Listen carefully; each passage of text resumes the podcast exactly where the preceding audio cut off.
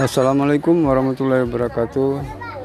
Saya sekarang Abdul Hakim berada di Pondok Pesantren Darul Akam Muhammadiyah Gombara, Makassar, Sulawesi Selatan.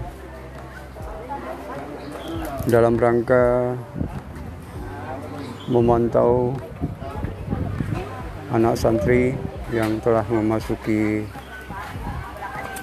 pondoknya. Saya melihat uh, pemberlakuan protokol kesehatan pandemi COVID-19 begitu ketat. Setiap santri yang dibawa oleh keluarga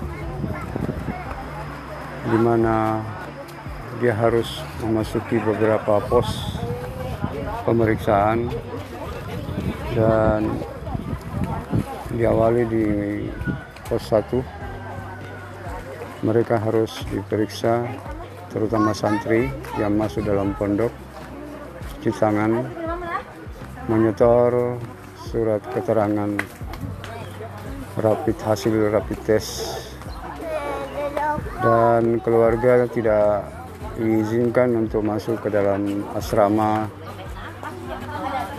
para santri. Dia dibatasi berada saja pada di luar area asrama daripada anak-anak santri kita. Demikian untuk sementara penyampaian dari kami memantau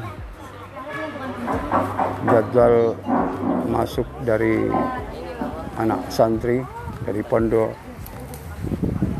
pesantren Darul Arkam Muhammadiyah Gombara Makassar. Assalamualaikum warahmatullahi wabarakatuh.